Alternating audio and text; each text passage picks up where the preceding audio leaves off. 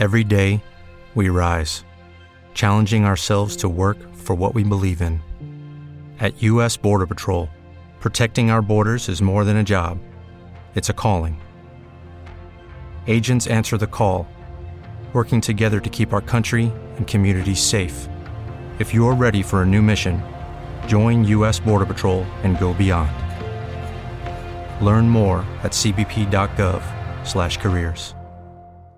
Hello, it is Ryan, and we could all use an extra bright spot in our day, couldn't we? Just to make up for things like sitting in traffic, doing the dishes, counting your steps, you know, all the mundane stuff. That is why I'm such a big fan of Chumba Casino. Chumba Casino has all your favorite social casino style games that you can play for free anytime, anywhere with daily bonuses. That should brighten your day a little.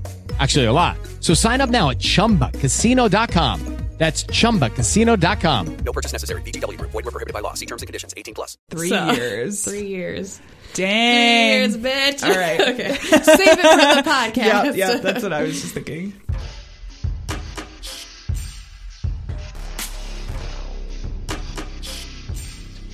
What they discovered upon their arrival was almost unspeakable. We thought all evil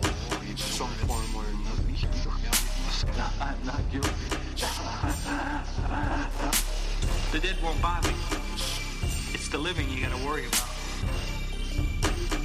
Some, if I couldn't keep them there with me whole, I, at least I felt that I could keep uh, their skeletons.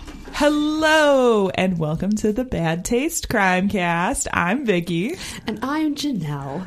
and we are very excited to be here with you today. We are. This is a very well, somewhat special episode because we're terrible at planning ahead. Because we forget everything that's important. yes, but this is special because we are celebrating our three-year anniversary. Yeah, yeah, yeah. We've been doing this a long time. Three years is a long time. it's a long time for me to commit to anything. Yeah, yeah. Commitment's hard. It is. It totally is. yeah, so I brought some delicious 19 Crimes Hard Chard. Mm. Didn't know they made white wine. Apparently they do. It's really good. It's delicious. that sounded like a fucking submarine. I'm sorry. I thought I put it on silent. Way to go. Way I to moved- fuck up our intro. I moved the switch the wrong way and turned the volume all the way up. It's fine. It's fine. Let me just start all the way from the you know. so we got 19 crimes, Hard Chard, and then I got some delicious, cute little merci chocolates. We have wine and chocolate Wine today. and chocolate. the wine and chocolate anniversary. Yes, Is that what this that's is? what now? this is. What was the one? It was like paper, It was paper, plastic, chocolate, and wine. No. chocolate, plastic. that was totally a fallacy. Oh my gosh. Anyway, we've got a great show for you. Mm-hmm. But first, let's head over to the newsroom. Just kidding. We don't have a newsroom today. the news is happy anniversary. It we is. are just going to indulge in Netflix and kill instead. We are because we have a lot to talk about. Oh my god. When it comes to these documentaries. say binge worthy? I hate myself. Um, so we are going to start off by talking about the trials of Gabriel Fernandez. Girl, I have never cried harder. I knew you were gonna for real, but I knew you were gonna come in with some hot takes too. I was watching it and like immediately it was like, oh god, this is like so relevant. It is, yeah, because we just talked about um, the AJ Freund case out of Mm-hmm. Crystal Lake. So for those that haven't watched it, first of all, spoiler alert. Second Big of all, fucking spoiler alert. Yes. Um, second of all, we do want to give some caution because it deals with child abuse and wrenching. death. And um, graphic pictures. Yes.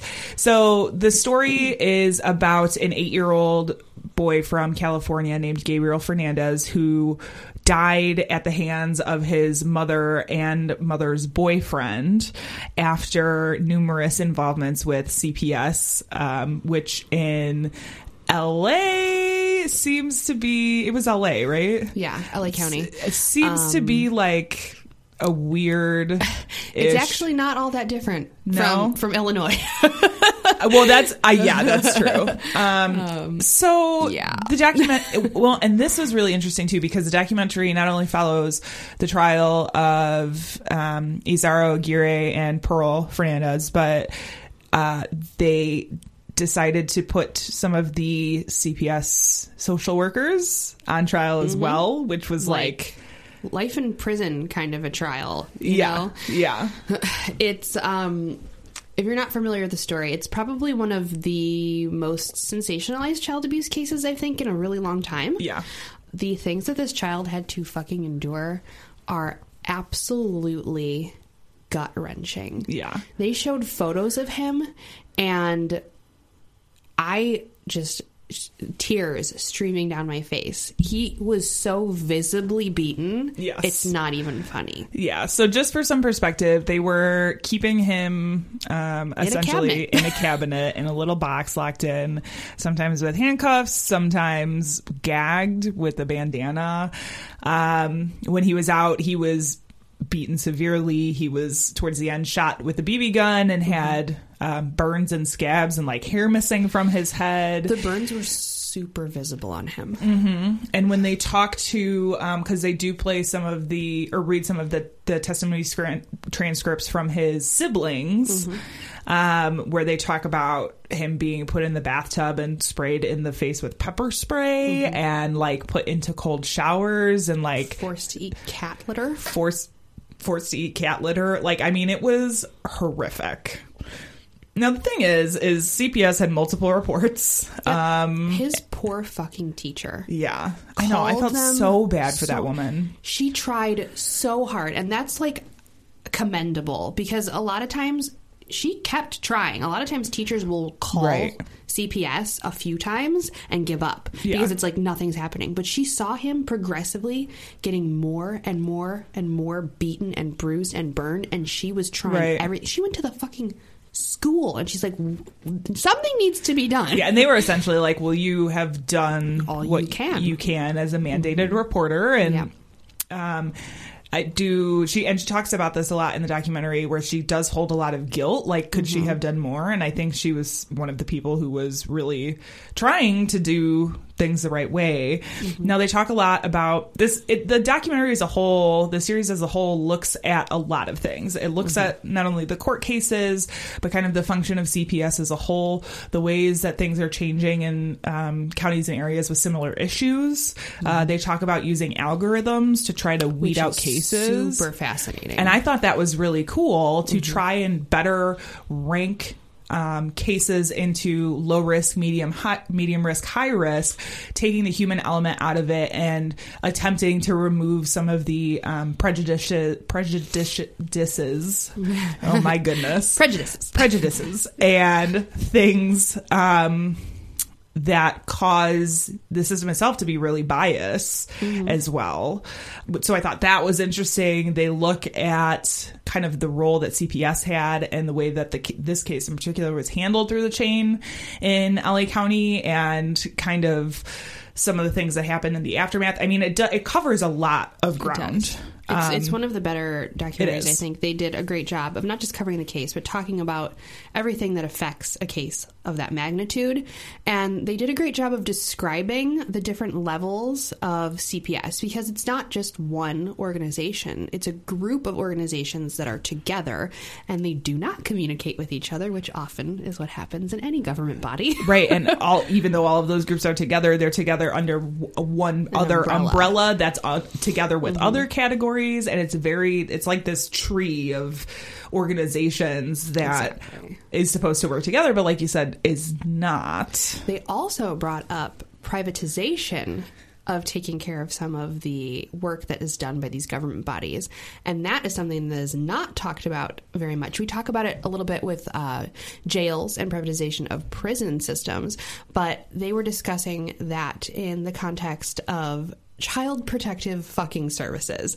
And I think that is the most outrageous thing I have ever heard. right and they and they talked about it too specifically in relation to using like these algorithms and mm-hmm. some of these better processes and one of the things they they talk about and really hit on is that it's important to keep it the uh, publicly owned mm-hmm. because really these companies are trying to aggregate data to mm-hmm. have for themselves for Exactly. whatever purpose I really think that an algorithm system would be beneficial, But you're not going to get that technology and that information unless you are in bed with a private company, unfortunately. Right. But that's something to look at and to see that there are different ways to approach handling the ca- like the caseloads and the biases within systems. Um, by looking at technology, it, it should be a tool that we use um, instead of. I mean, honestly, they're filing like old school file paperwork Right. still. You know yeah. what I mean? Yeah. So even just streamlining those processes would be beneficial. And of course, you know, training people properly, uh, having a clear chain of command and communication and sharing information. I mean, we've discussed stuff like this when talking about, you know, cases that went over state lines and the miscommunication between police departments. yeah. yeah. It's in the same vein. So just finding a, a like a nationalized system, I think, would be really good uh, to kind of share that information between other CPS, um, you know, organizations in different states, and having that sort of like, you know, helping one another instead of floundering and just Right. trying to get the work done. Right. Now, one of the other things that I don't, I definitely do not want to miss because this was a, a big plot point in this whole thing was a little bit of police misconduct. A little Um, bit, yikes. The it turns out the prosecuting attorney that is an assistant state's attorney was having some difficulty getting um, information from his own police department regarding an internal investigation into the officers involved in the calls to uh, Gabriel's residence.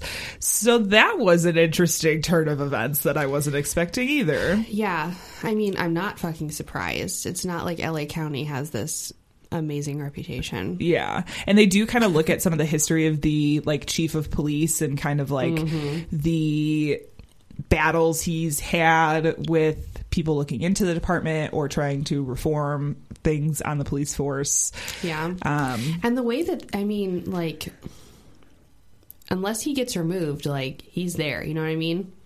There, he's not going anywhere. right. right. So Yeah. Mm-hmm. he can fuck up as much as he wants, which he did. right. Yeah. Um, so there's just a lot to this. I do recommend it. It is very, very good. It but was have a Kleenex box, bitch, because you gonna cry. yes yeah yeah de- definitely be aware of what you're getting yourself into because it's very difficult um, to watch the pictures and them, the police talking to his siblings, Yeah. were the hardest part.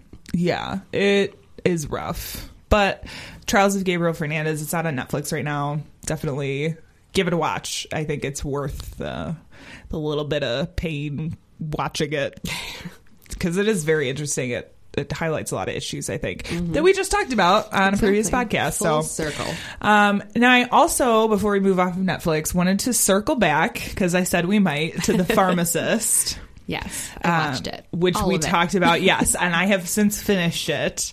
Whoo boy, what a ride! It was a whirlwind, That- that roller coaster. Yeah. So, just as a reminder, um, it's about a dude in New Orleans whose name I can't. Orleans. Yeah, it's Danny Schneider, Dan Schneider, in New Orleans, uh, who starts off by investigating his son's death uh, because he was killed in the Ninth Ward buying crack cocaine, and he finds the murderer.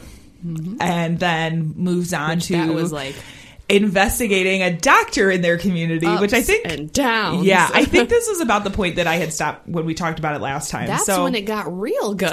I know. So he starts looking into this doctor in their community that is essentially running a pill mill Mm-hmm. with crazy hours at like one, two, three, four o'clock in the morning. It looked like a fucking party Yeah. in a convenience store. Like, Yeah. that's what it looked Exactly.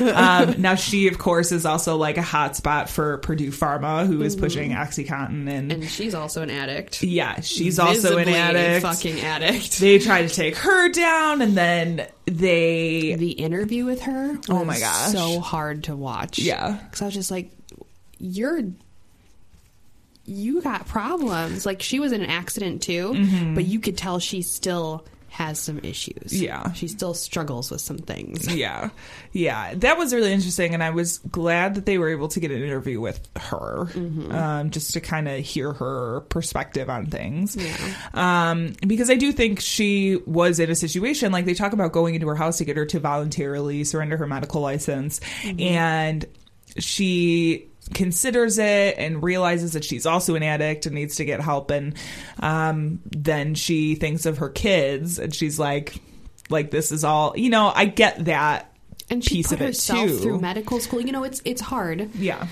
But also, you broke the fucking law. You got a lot hun- hundreds, probably thousands of people addicted to pills. Yeah. Like, uh, no. Yeah. I'm sorry.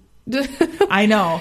And so that whole thing happens, and then it's kind of nice because Dan Schneider turns this into like a positive thing, working on getting rehabilitation programs and educating youth mm-hmm. about drug addiction and talking at schools and getting these things going. And then Hurricane Katrina happens. Fucking Hurricane Katrina ruins the party again. Yeah, and they totally, I mean, it just Knocks it right back to decimates square round. yeah the entire town and they have to rebuild so it's really this like I, it's a very like like you said it's kind of a roller coaster Mm-hmm. of a story because there's so much going on there's other things happening in the background that people don't know about and this investigation with the doctor but it also was happening at the same time they were cracking down on purdue pharma Mm-hmm. um and i mean it was just a wild ride. But I did have somebody ask me, like, so what do you think of Dan Schneider? Because he does, I was definitely rooting for him, but there is a period in time where he is kind of a crazy person, like, very obsessed with. I mean, we have you ever had a loss like no, that? no. No. And Exactly. that's the thing. and I can see why people would see him coming off like that because he really was like unraveling very, very Mm-hmm. slowly and is just like desperate to get something done. But also, you're coming up. Okay, New Orleans Police Department is notoriously fucked up. You want to talk about L.A. County? New Orleans, the laws and the jurisdictional things that happen there are absolutely out of mind. Yeah. like they have a regulation. I I, I know they've been trying to get rid of it. Where if you're brought into jail and convicted for murder, if they can't find any evidence within 24 hours, they can set you free. okay. Okay? This is the kind of because they have so many murders. Yeah. This is the kind of things that we're working with, the kinds of regulations, a lack of efficiency in the police department. I mean, Jesus, when Katrina hit, all of the the police murders and people stealing and like Yeah, that's true. That, was a really just- big. that highlighted it that case coming out of katrina like that highlighted the issues with new orleans police department Yeah. so i am not surprised at his frustrations Yeah. you just lost your child nobody's doing anything Yeah.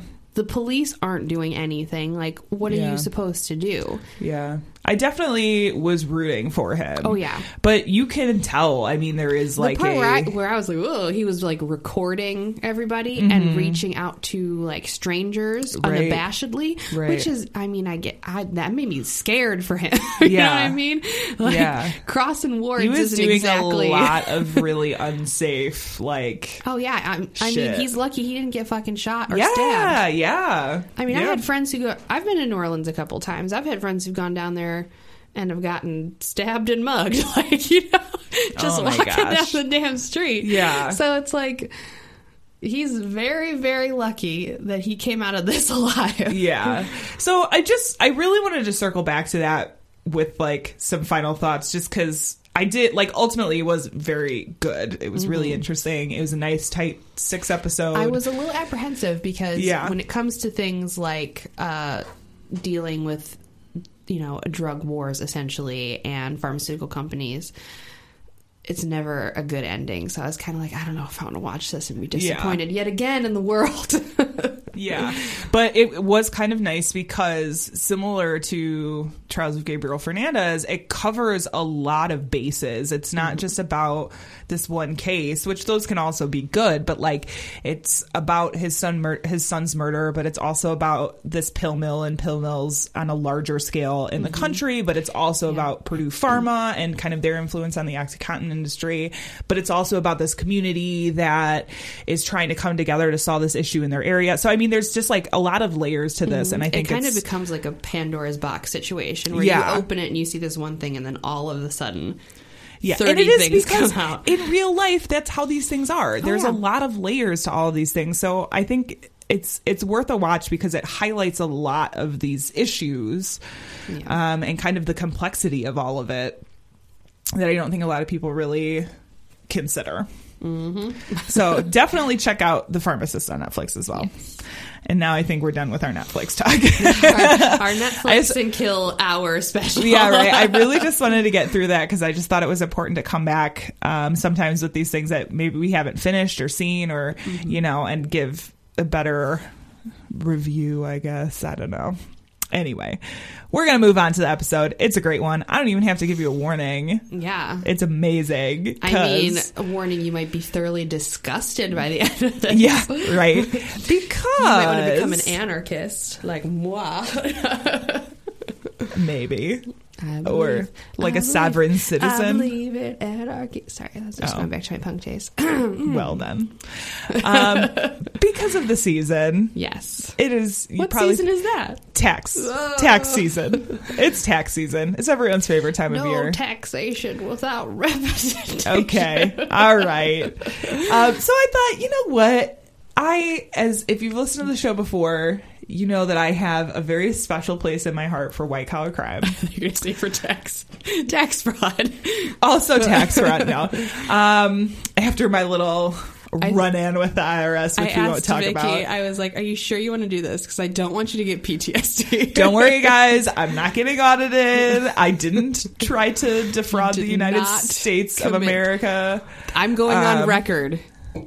Anyone associated with the good. Bad Taste Crimecast has never nor will ever attempt to defraud the I don't IRS. think so. No, I think that's probably accurate. That's a safe statement.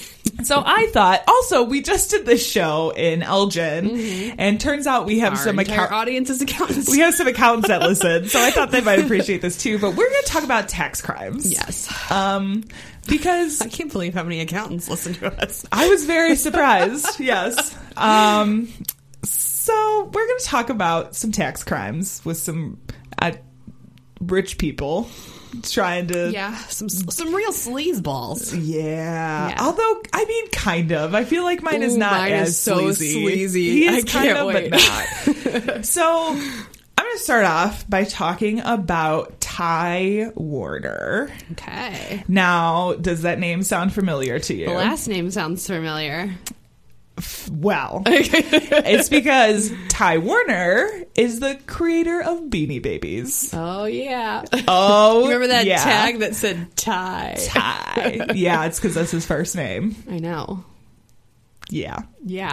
In case you didn't pick up on that. It's kind of egotistical to put your name on your own product, you asshole. Yeah, right. So Beanie Babies was like the toy craze of the Girl, nineties. what was your favorite Beanie Baby? Um, so it was funny because when I was writing this, I was definitely having all of these like Nostalgia. nostalgia Oh, moments nostalgia. because this Mine's is going to be nostalgic too in a very Yeah. different way. this is so like the beanie baby craze is one Mm-hmm. of these things that was the societal phenomena Pandemonium. that I experienced and Mm-hmm. was a part of and remember living through as a kid. Like Yup. one of these like distinct memories in my head. So like when I thought about Beanie Babies and kind of like the first one that came to my head was the Princess Di bear. The bear, yeah. Yeah, they did a Princess Diana bear, and Mom had it in like one of those little plastic Collector box. box Yes. things. And it was on display, and like I mean, it was intense. It was the whole thing. Yeah. They're fucking stuffed animals. It was a whole thing.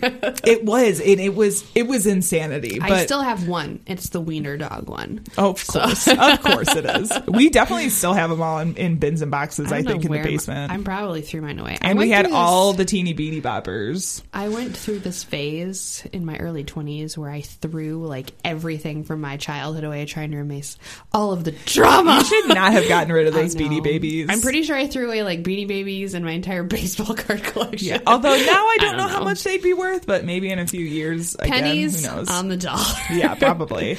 I remember that one, and then I had a, because they did bear the bears in various versions. Yes, and I had yeah. like a tie dyed bear. Those Yeah. are the two that I really remember. Yeah, I think most. they did like a Jerry Garcia. That was probably the tie-dye bear. yeah. Um, so Beanie Babies was this. It was the toy craze of the '90s that really caused parents to become mega collectors and traders.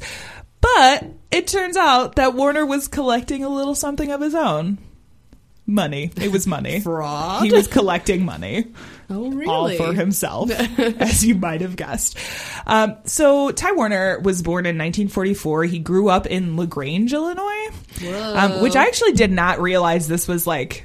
So close to home. Yeah, he also grew up in a house built by, by Frank Lloyd Wright. I wonder if they have a like a plaque or something on their city sign that says "Home of the Beanie Babies." Oh my God, baby! I if they they have, do. I've never seen it. Oh my gosh, I don't know how often out. I'm out in La Grange, but Not often. Um, so he grew up in a house built by Frank Lloyd Wright in the 1890s called the Peter Goan House.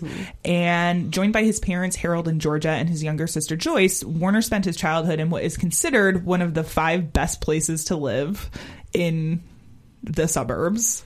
Of Illinois or in general? Illinois. Okay. Of Illinois. Yeah, yeah. Um, the house is currently valued at six hundred and eleven thousand dollars. It's an, it's it's funny because I pulled up a picture of it and I was like, this is the least Frank Lloyd Wright Frank Lloyd looking Wright. house that he built, but the inside is like gorgeous. Yeah. So it's very unassuming, but it's like a huge very expensive house. Mm-hmm. Harold Warner was a jeweler, but spent the bulk of his career as a toy salesman. Um, most of Ty Warner's childhood was spent in, in the Chicago suburbs, but at age 14, he was sent to St. John's Northwestern Military Academy in uh, Delaf. Ooh, that doesn't look right. It's in Wisconsin. Uh huh. But I don't think that's right. What I have down doesn't look right. I'll Spell skip it. that. Nah, it's cool. I just want to hear it. It's just in. I have it down as Delafield, but that doesn't. I don't think that's a place. It could be a place. Yeah. In Wisconsin. Um, he graduated from the academy in 1962 and opted to attend Kalamazoo College in Michigan, where he showed a real talent for the stage. Oh, really? He was, yeah, he was in school for a drama degree. Um, after only a year at the college, Warner dropped out and left to try out acting in Hollywood. he spent five years in Hollywood with no real big breaks and decided instead to return to Chicago, where he began working for the same company his father worked for, Dakin Toy Company. Now, Dakin Toys became really profitable in 1979 when they got the rights to produce Smurf figurines and later acquiring the rights to produce Disney, Sesame Street, Raggedy Ann and Andy, and Looney Tunes toys, Okay, which was okay. like this time period was really like the boom of this toy industry, Mm-hmm. especially with TV shows. And if you ever watched how uh, Toys That Made Us, Yes. oh yeah, Oh, yes. it's all about those This TV is, shows This is the research I do for my art, literally. Toys That Made Us. yeah. Oh, Everything that I do is related to toy nostalgia and food nostalgia. yeah, good point. I did message you about a Yak Bak last yes, week. Yes, Tamagotchis, Littlest Pet Shops, Mm. all of it. So you'll notice that up until this point, there hasn't really been anything said about Ty's mom. Um, because, out? well, she was dealing with an undiagnosed mental illness Oh, for a huge amount of this time. yeah. So Harold and Georgia. experience with that. yeah. Harold and Georgia got divorced in 1971, and then later in the 70s, she was spending some time at the Elgin Mental Hospital and was diagnosed as a paranoid schizophrenic. So that happens. That'll happen. that'll happen. Um, while working for the Dakin Toy Must Company, something in the water around here. I think so. uh, while working for the Dakin Toy Company, Warner was a sales rep in Ohio, earning six figures a year. He spent 10 years with the company before being unceremoniously fired in 1980 Oh. for selling a plush of his own alongside the Dakin product. Okay. Okay. Yeah. For some reason, I thought you were going to go into a sexual angle.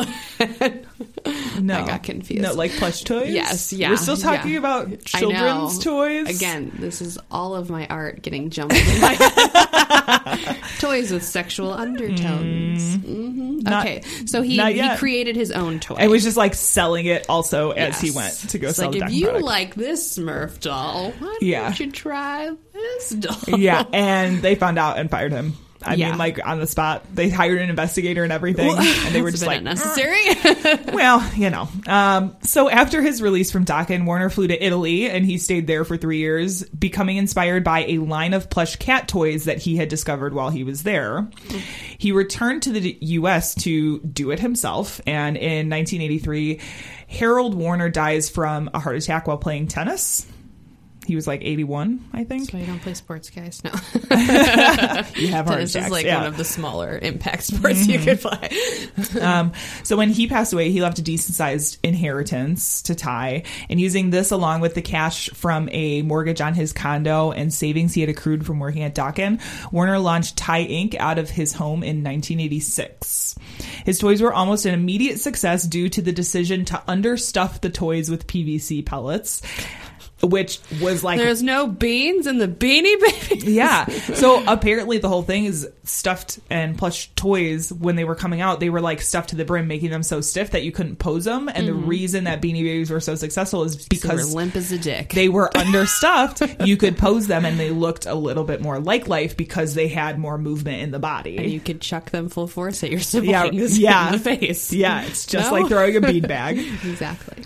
Um, the first iteration of Beanie Babies were debuted at the World Toy Fair in New York City in 1993 at the price point of $5, something that's considered a stroke of genius because Okay. they weren't seeing toys at that price point that weren't shitty. That's essentially Right. what it is. Like they were like cheaply made or like just kind of garbage product for 5 bucks, but he was putting out something that like everybody wanted. It was crazy. Gotta collect them all. Just about, yeah, almost. We're about to get to that part. Um, so, Beanie Babies were an immediate hit, due in large part to the price point and the understuffing, something considered revolutionary in the toy world. But one other major factor was the idea of deliberate scarcity, which is Just like fucking baseball cards. Yes. it's kind of, it feels really sleazy. There's nothing wrong with Oh, it. does Because it? it's all about supply and demand. But each run of a new animal was rolled out in a limited quantity and then retired, allowing a culture of collectors and traders to really go like absolutely nuts in the actually 90s. Retire them. Was there actually a limited run? Because that's what happened with baseball cards. They're like, oh, these are super fucking limited, and it's like, no. There's Yeah, like I think cases of the same card. I think in the beginning it was legitimate, and even if they brought him back, they'd reintroduce him into the the Mm-hmm. production line. But like, I'm gonna call BS, BS on deliberate scarcity. Yeah. Yeah.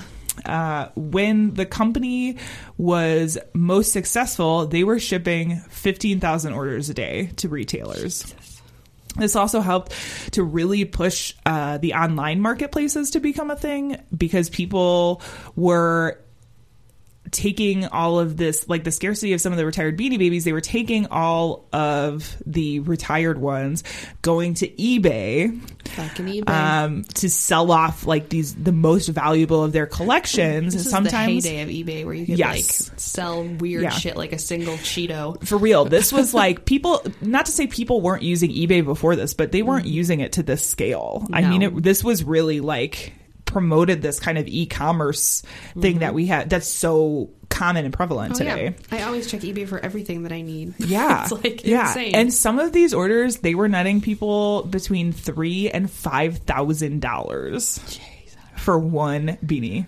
we really messed up. I literally, I cannot understand how insane like this period of time was. It was unmatched by anything that I can remember as far as like a- that time period was such like a collector culture time period for Yeah. everything. Yeah. It was funny. I was thinking about like going to I can remember going to like a trade show with my aunt and my mom that was just beanie babies oh and people had them out on tables and stuff.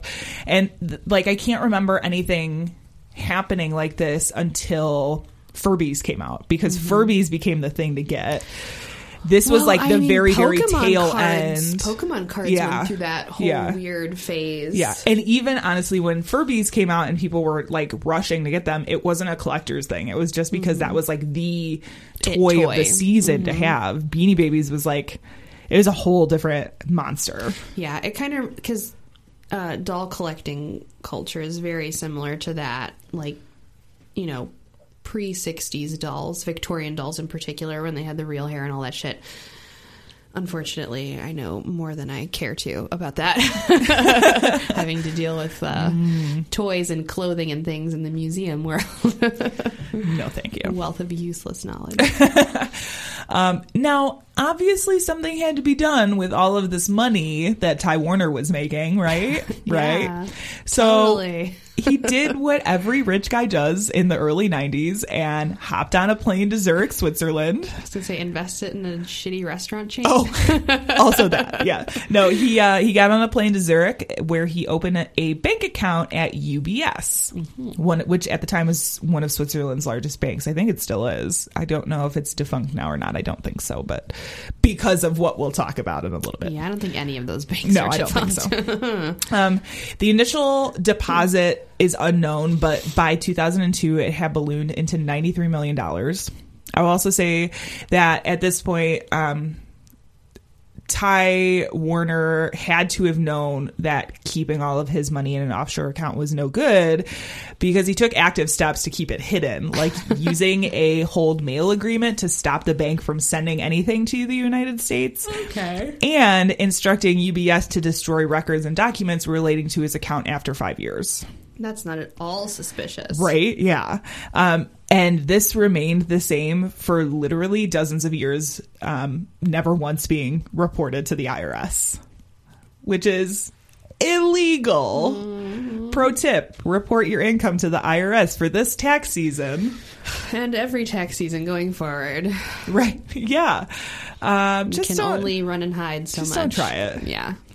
Obviously, the success of Ty Inc. continued throughout the 90s, and Ty Warner's net worth continued to grow due to his 100% ownership of the company. Ty Inc. was a private company, meaning he didn't have to require, he wasn't required to release revenue figures. And according to an article by Brian Smith for Chicago Magazine, which a lot of my research is based on this article, we'll definitely put a link to it on the website.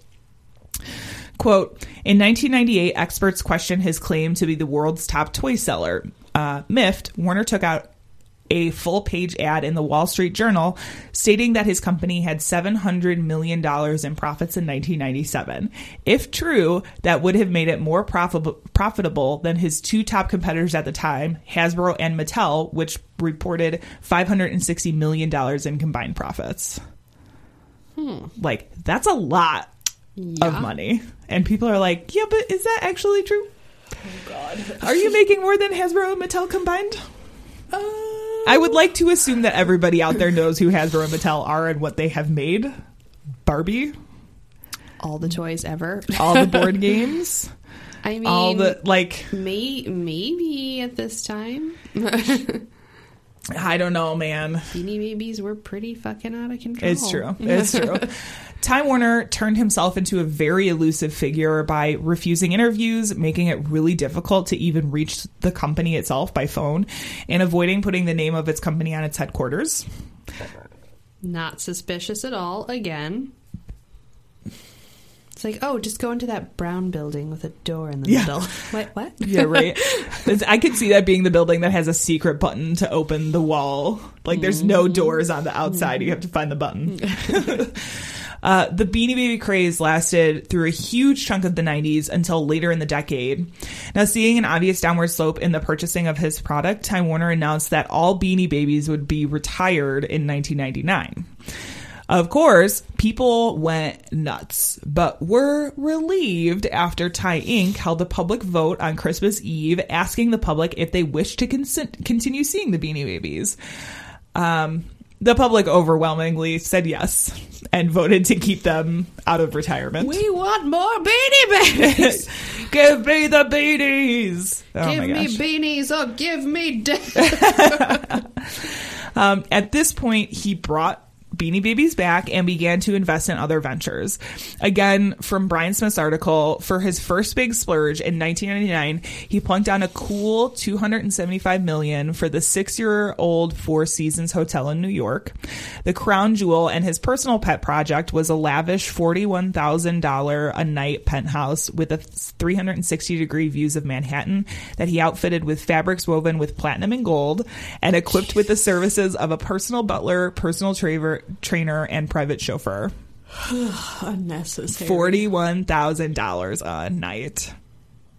I'm You like, know- man, that can pay for one year of college.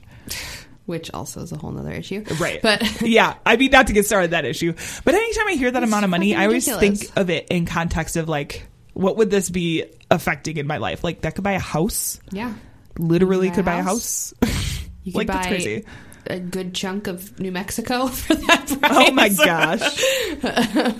um, so he bought up a few more properties later, including Montecito, uh, a place in Montecito, Montecito Country Club, the San Ysidro Ranch, and the Four Seasons in Santa Barbara.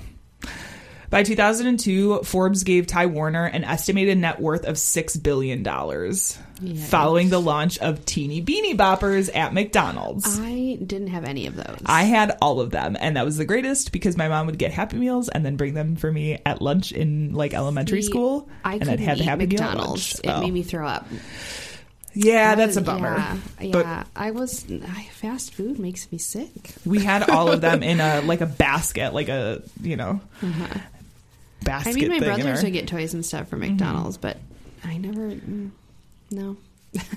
Now, this net worth would start to drop by the late 2000s um, when it dropped to $3.2 billion after sales plummet. All this time, Warner continued to maintain um, the.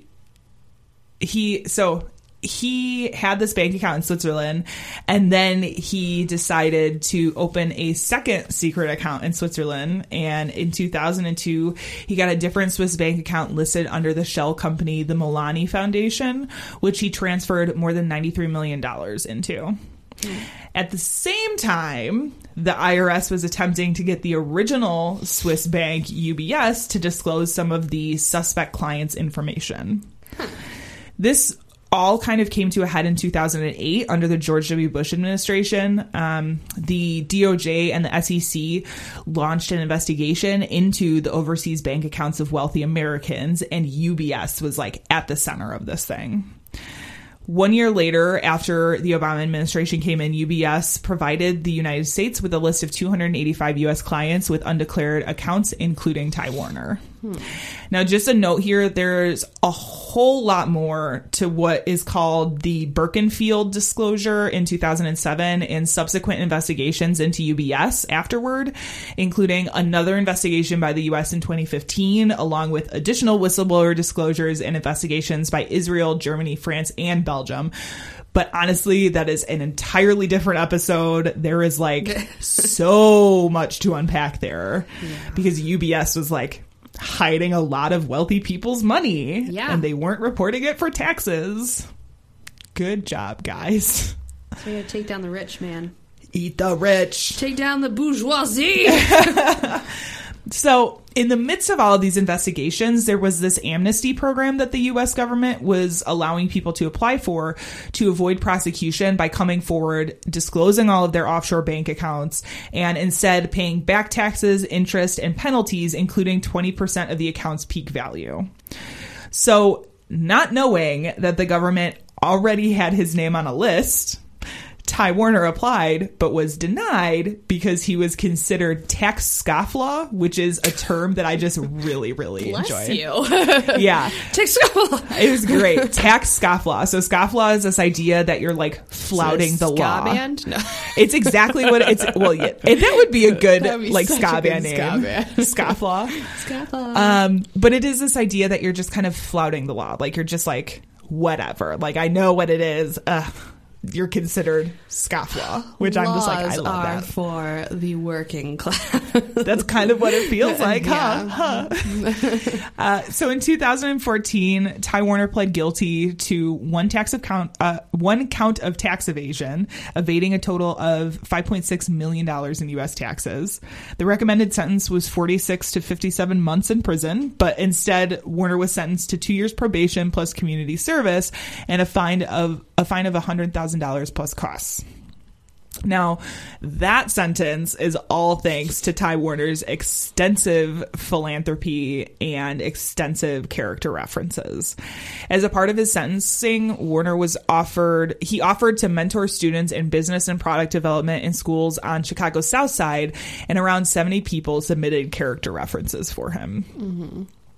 Over the years, he had donated more than $6 million to the Andre Agassi Foundation in Las Vegas, $3 million to create the Ty Warner Park in Westmont, Illinois, 1.5 million for the creation of Ty Warner Sea Center in Santa Barbara, California, donating 1 million beanie babies to children in Iraq, $300 million Not worth food or fucking water, but beanie babies. You know. You know. The Uh, essentials. three hundred million dollars worth worth of soft toys for a Red Cross cross blood drive, and designed multiple Beanie Babies specifically for donating the proceeds to charity, including the Elizabeth Glaser Pediatric AIDS Foundation, the American Red Cross, and the Princess Diana Memorial Fund, which is of course the one that I remember. Did absolutely nothing. Also, the Red Cross is a sham. Yeah, Anyway. also that. Also that. Another Ugh. episode. Charities are sham. Yeah. um, the other big donation story that seemed like to be the most reported on is when Warner stopped for directions in Santa Barbara, California, and the woman who gave him directions was raising money for a life saving stem cell procedure for which he just decided to give her $20,000 to get this stem cell Oh, procedure, which is like, yeah. This is why I'm kind of like, yes, he's sleazy for hiding all these taxes, but he did do a lot of legitimate philanthr- like philanthropic work. Mm-hmm. But also at the same time, that all counts as tax write offs, Exactly. Which is why a lot of people do that work. I mean, I'm not saying that Yeah. everybody who who donates to some cause is a sham, but like rich people who do a lot of philanthropy tend to want to get tax write Yep. Pour their name on a door somewhere. Right, right. Mm-hmm. Or their kid in college. They don't say. The district court found that, quote, Mr. Warner's private acts of kindness, generosity, and benevolence are overwhelming, end quote, and that they had all taken place before he knew he was under investigation. Ultimately, the dude was 69 with no prior criminal record, and getting a sentence other than community service would have been difficult in this case. Uh, but they went for it anyway. And following the guilty plea, the prosecuting attorneys appealed the sentencing decision, saying that the sentencing was unreasonable because it didn't include a prison term, along with other various like procedure procedural errors. The appeals court denied this, saying that there wasn't a statute expressly requiring Warner to serve any time in jail. And most of the other arguments were made um, without merit. Ultimately, Warner's original sentence was affirmed, and Warner managed to escape without any prison time. According to Forbes, as of 2018, Ty Warner is worth $2.4 billion. Of bullshit. Yeah. but I just, I mean, I like white collar crime, as you know, but this one spoke to me because of the like nostalgia, nostalgia. of the Yes. Beanie Babies. Nostalgic white collar crime. Mm.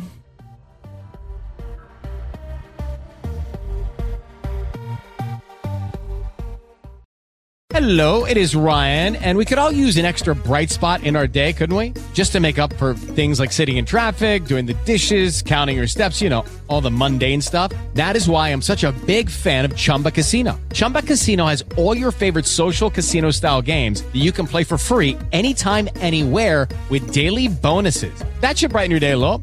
Actually, a lot. So sign up now at chumbacasino.com. That's chumbacasino.com. No purchase necessary. VGW Group. Void were prohibited by law. See terms and conditions. 18 plus. Judy was boring. Hello. Then Judy discovered ChumbaCasino.com. It's my little escape. Now Judy's the life of the party. Oh, baby, Mama's bringing home the bacon. Whoa, take it easy, Judy. The Chumba life is for everybody. So go to ChumbaCasino.com and play over 100 casino-style games. Join today and play for free for your chance to redeem some serious prizes. ChumbaCasino.com. No purchase necessary. Void were prohibited by law. 18 plus terms and conditions apply. See website for details.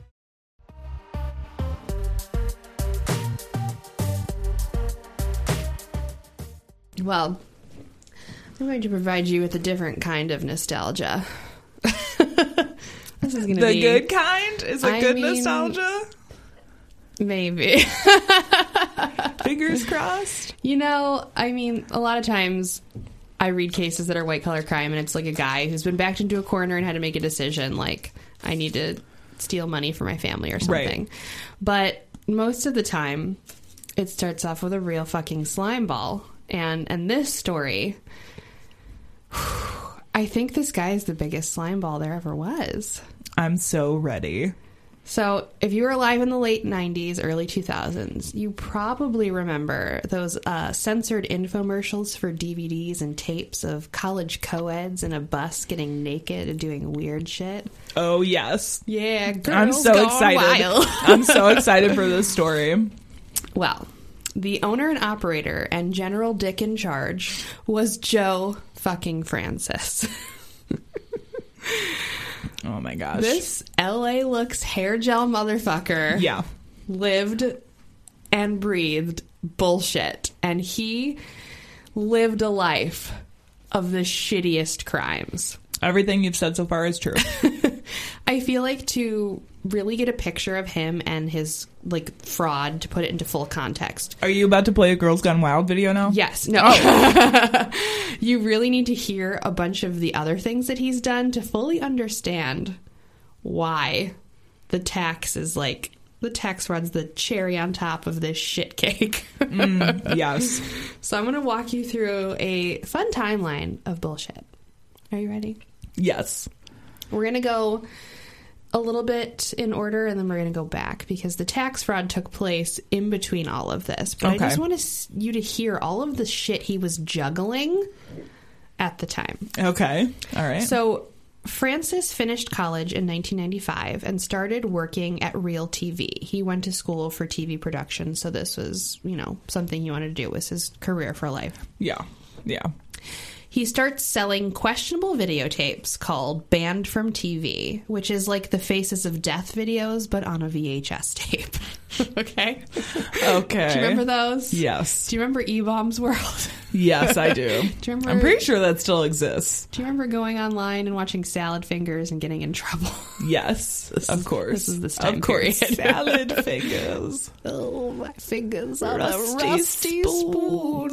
oh God. oh yeah. Any, anyway, What a weird time period that was. Our whole life was a weird time period. oh, um, the internet. Yeah. So on these questionable tapes called Banned from TV, there was included some Mardi Gras footage where girls would flash the camera. This is where Girls Gone Wild was born. Of course. Yeah. So in 2008, he's he's got Girls Gone Wild going. He's going around in his Girls Gone Wild bus trying to catch girls going wild. I'm just gonna throw this out there. If you do not know what Girls Gone Wild is, it is essentially This is too young for you. yeah, it's essentially videos where they get girls to flash the camera, But they do it in the sleaziest way. So there's some Yeah. like footage where it's pandering in like Mardi Gras and Spring Break. Yeah, but the rest of of the that. footage is a fucking bus where they coerce young girls. Yep. Which spoiler alert, some of them were underage. Yep. onto a bus. They talk to them about how, oh girl, you so sexy. Let me see that It's nipples. really gross. it's so gross. And is. Yeah. But just in case you guys are like, I don't know, maybe that was an American thing. Maybe people just, I don't know. Maybe people don't know about it. Or maybe it. your only reference is that episode of The Office where he's in Yeah. he's in a hotel room um, during a uh, what's it called like a Casting couch? no. Oh. It's when he's in the the hotel room for a conference. Oh. and he has the party, and it's just him Oh. and Jim, and he plays this horrible song called "Girls Gone Wild," and it's Yikes. just like techno music going "Girls Gone Wild, Wild, Wild," and Oh that's it. That's the whole song. Okay. so maybe that's your only frame of reference for "Girls Gone Wild." I don't know. But you're probably too young if you don't know what that is. yeah. Anyway, I just wanted to add that in there for some context. Yeah. So he's going around in his shitty bus, spring break, Mardi Gras, getting all of these, you know, girls on videotape. They do sign releases, but that does not mean that there is not some shady shit going on. Right. So in 2008, four women sued Girls Gone Wild for filming them when they were underage. This case went to trial, and Francis tried to present represent himself, but got straight up yelled at by the judge because he called one of the accusers a prostitute as he was cross examining her. I was just thinking, it always goes 100% fine when you represent yourself in court. Right? You probably shouldn't call out your accuser as a prostitute Oh in front of a court. That's bad ethics, yo. So ultimately, he pled no contest to child abuse and prostitution charges. Which, if you're not familiar with no contest, you're neither admitting or disputing a charge against a person. Yeah, it basically So- is admitting that they have enough ev- evidence to prosecute you if Mm-hmm. they want to, but It's basically you're guilty. yeah, you're just guilty without saying guilty. guilt. Yeah. Yeah. so in 2011, Francis was arrested for holding. This is the this is great. Three women against their will in his home. He was charged with three misdemeanor counts of false imprisonment, one of assault causing great bodily injury, and one of dissuading a witness. Uh, Francis did an interview with the Hollywood Reporter, and this is where it gets really fucked up. These are not my words, okay? This is quote heavy fucking quote. Ready? Okay. He calls the jurors mentally retarded Oh, God. and suggests they should be euthanized. Wow. End quote. Good job, dude. So he was drug through the fucking dirt for saying that. Good. He deserved it. He got in so much trouble for calling these j- jurors names and suggesting that they should be fucking killed. So Well, he like, I mean, on top of being terrible, it's also jury intimidation. Oh yeah, So he has absolutely no filter. Just saying. fucking Yeah. idea what he's doing. Jesus. So he was convicted and served 270 days in a county jail and 36 months of probation, and was ordered to complete a level three anger management course and a year of psychological counseling. Wow. So they threw the Damn. book at him. Yeah. Kind of. Kind of. Because he still held three women against their will. Oh my gosh. In 2012, a defamation suit was brought against him from Steve Wynn of Wynn Hotel fame. Uh, it stemmed out of an unpaid gambling debt of $2 million by Francis. He made allegations that Wynn threatened him, which was not the case at all. Um, basically, he was saying that Wynn was intimidating him for this gambling debt and like making all of these, uh, you know, accusations and saying that he was going to like kill him and hurt him and shit and the hotel heir was not. So Steve Wynn won the suit, and um, Francis, I forget how much had to, he had to pay him, but had to pay him a shit ton of money Wow. for this defamation lawsuit. Jesus. So these are just some of the things Yeah. that this fucking dirtbag has done in his lifetime. Oh my god. And I feel like it's a really good framework to understand why the taxes are just the cherry on top. It's like you're already fucking doing all these It, horrible honest, things. it honestly dude. sounds like the tax stuff is probably the, The least, least of his shitty worries. he's done. yeah, which is like, sad when that's the you case. have all of this trouble. Maybe also not add tax fraud on top of right, right. It's like don't do crimes while you're doing other crimes. Right? You're gonna get all crimed out. Yeah, all crimed out. Yeah. So the tax trouble actually took place in 2007. So it was in the middle of all of these things happening, okay? Francis's company was about $29 million at the time. That's how much it was worth. And on his tax returns, he filed a great deal of business expenses. I was able to obtain the original court filing, so I was going to read some of the silly bullshit that they put on there that he was doing because it's just absolutely fucking ridiculous. Okay. So, this is the case of the United States of America versus Joe Francis out of the District Court of Nevada.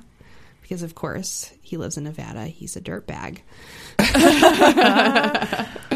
so it kind of goes on and explains what his company is, which is pretty hilarious. It just like says, "Oh, it produced, marketed, sold, and distributed videotapes under the Girls Gone Wild brand name." So I'm going to kind of hop down here to where it starts talking about the counts. It's a pretty short document. It's I think like four or five pages. Yeah. Um, so you can read it in length for yourself, but I just kind of wanted to highlight some of the interesting information on it. so it's two counts of tax evasion. Um, and it states the grand jury realleges and incorporates the factual allegations contained in paragraphs 1 of 6 above, beginning in or around January 2001 and continuing through at least September 8th of 2005.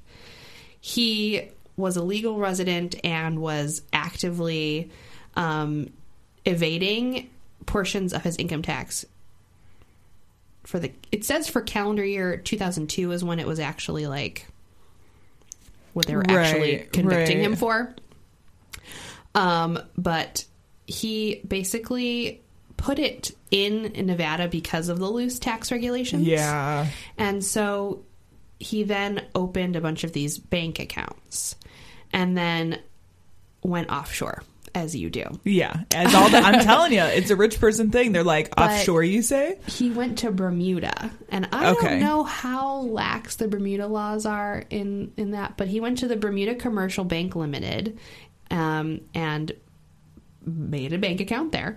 I feel And- like in Bermuda, it's probably similar to how it is in Jersey, where they had Mhm. all the um the what was the big Panama Papers was the Yeah, big Panama release, mhm. um, and a lot of that had to do with accounts in Jersey over in the Mm-hmm. UK. I think it's similar to there. Yeah, so it states to honor about April 11, 2003, the taxes that were prepared, signed, filed were uh, a false and fraudulent 2002 tax income income tax returns for the S corporation of Mantra Films, which is like this whole shell of a shell of a shell of a shell of his media production company. Um, which included and not limited to a total of one million and some change for the construction of a residency in Punta Mita, Mexico Okay. uh, about three hundred and thirty-three thousand dollars for false insurance expenses. Okay. Then an additional five hundred thousand dollars for false insurance expenses, and approximately ten million dollars for false consulting service expenses. Weird. Very I wonder weird. what he'd be consulting on. Yeah, I don't know how how that shakes out. right. Yeah. So his taxable income was reported as 13 so about 14 million dollars. Yeah. And his tax due and owed at the time was about 3 million. Jeez. He actually had additional income which was the issue. So he also had about 2.5 million in a Rothwell limited bank account in Bermuda. And then about a million in another bank account in Casablanca de Punta Mita in Mexico. So the second count goes into greater detail of all of the shit that he was hiding.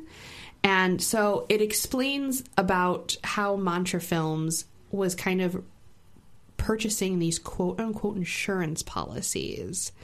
And it was Asia Pacific, Sands Media, and Mantra Films all purchasing insurance policies Okay. for their companies.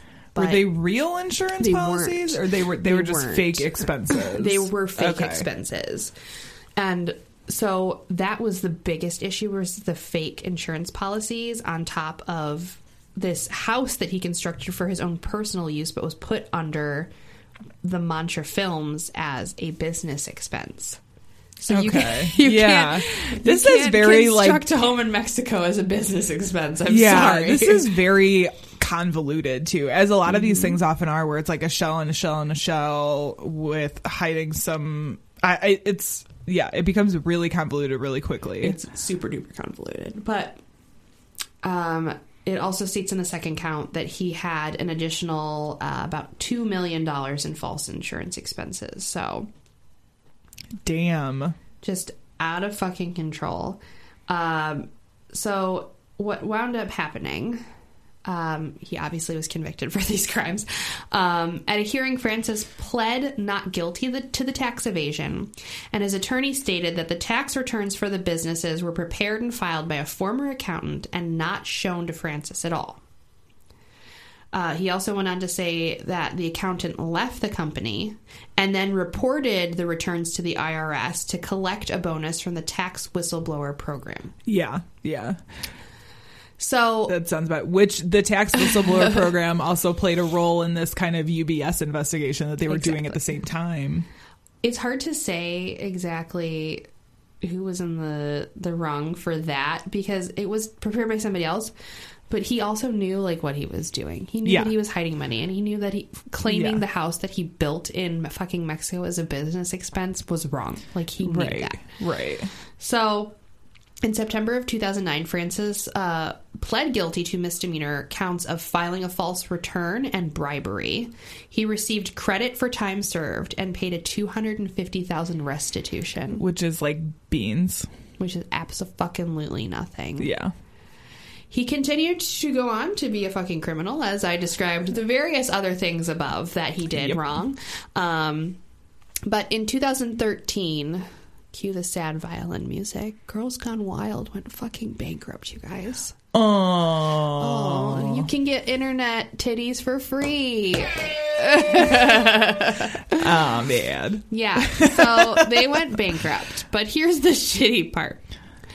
In 2015, the U.S. District Court filed a warrant for Francis's arrest to failure to comply with the bankruptcy proceedings. Of course. So the thing about bankruptcy is you have to tell them everything that you have and you have to give up all your fucking assets. Right. That includes every home you own and all the cars you own and everything. yes. Well, he kept a car. okay. He also fled to fucking Mexico and course. started to live there in a house that he built with money that he was supposed to give up for his fucking bankruptcy. oh my god. Okay. So, along with taxes, anytime you file for bankruptcy, you also have to prove and show all of the money and everything that you own because that goes towards your bankruptcy. And again, he evaded and tried to shiest the, you know, fucking bankruptcy court, and he did not win. Now, he still is in Mexico. Oh, of course he is. And I was not able to find any information after this uh, if anything happened to him being arrested Yeah. or if his warrant was ever filed or if he ever tried to do anything about it. Oh my it's like he just dropped off the face of the fucking planet. it planet. kind of makes me wonder if he would if he's friends with um John McAfee. Yeah, right? Like I could totally see the two of them being like buddy buddy exactly. in their, you know, dual fleeing the United States status. Oh my Exactly. gosh. So- supposedly reportedly he's still in Mexico living it up with his girlfriend and his child. Maybe they're married now, I'm not really sure. But he had a girlfriend and she had a child. Okay. And they all live in Mexico in a house. And I think there's still a warrant notice for arrest. But at least there's not girls gone wild anymore. yeah, at least they're not taking advantage of drunk college girls. I wanted to look um let's see if I can get my computer to cooperate with me. I just googled Joe Francis. Joe Francis 2019. Joe Mama. Joe Francis Dirt. That's what it says. What? Steve? Wynn. Oh. Steve Wynn acquires the Bel Air home of Joe Francis. Yeah. There's like a. Is Girls Gone Wild founder Joe Francis still in jail? Yeah, no, he's not. Yeah, so Steve Wynn, the one who is the one who sued him for defamation. So that Yeah. was probably part of the defamation lawsuit as um you know, his Oop. his assets. I just clicked on his Instagram. He's holding a sea turtle. Still in Mexico? Yeah. See? I Also, I'm pretty sure that's illegal. There was also I, I didn't put everything that ever happened to him in here, but he was also like um held hostage in Mexico in his home and they like robbed him, like they tied him up and robbed him. Oh my gosh. So that's also an interesting story that happened to him. Um but yeah, he's he's I, he's still in Mexico. I don't understand how such a fucking Dude, I don't dirtbag could get away with so many crimes and not have to do anything about it. But I don't you know. But how about instead of looking up old videos of Girls Gone Wild, you guys uh, listen to this podcast instead?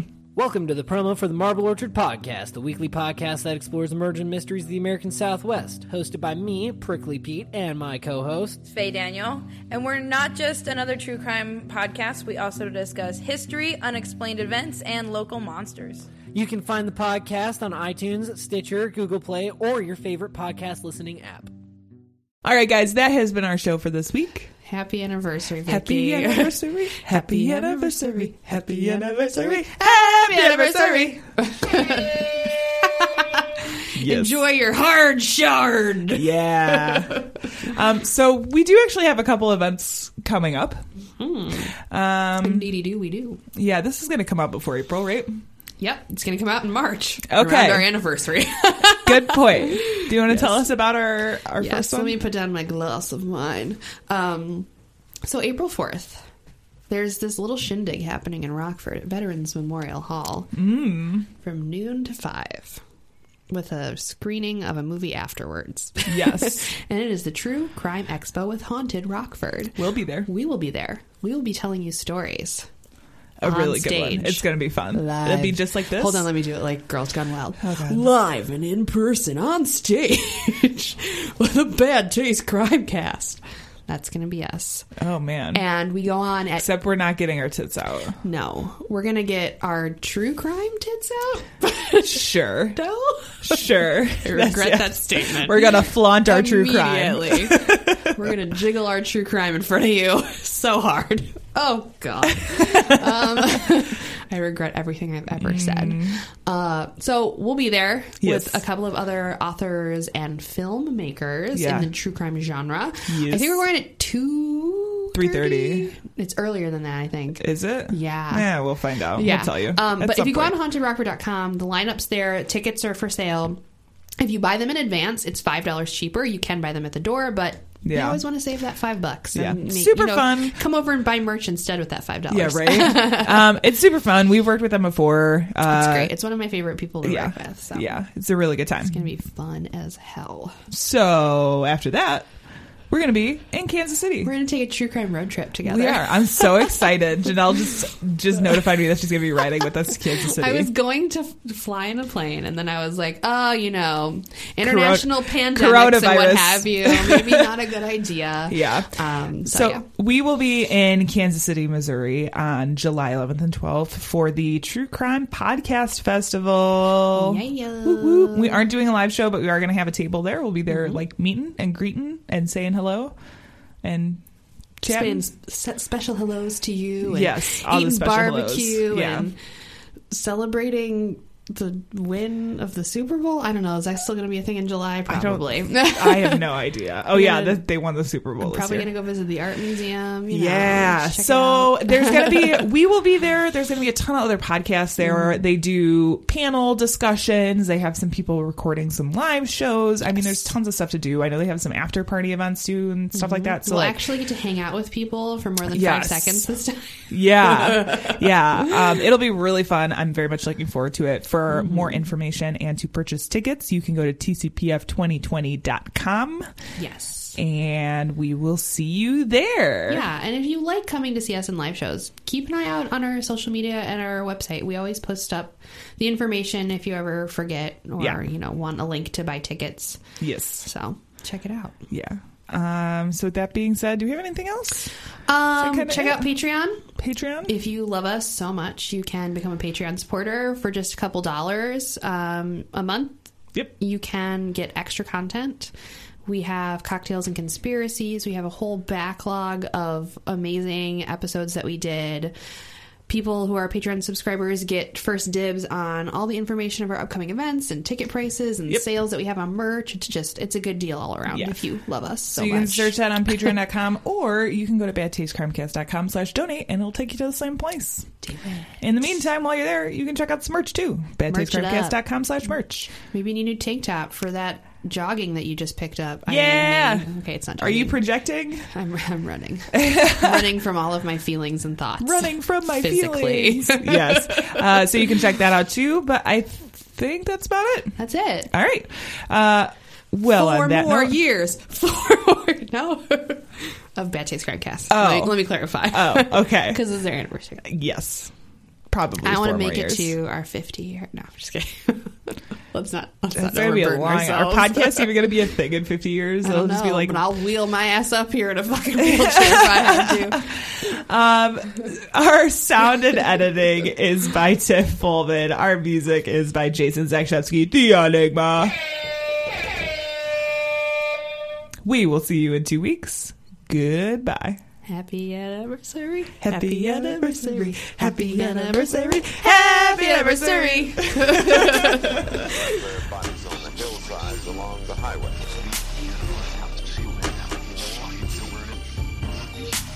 It was as if a wave of evil washed over this town. We are all evil in some form or another.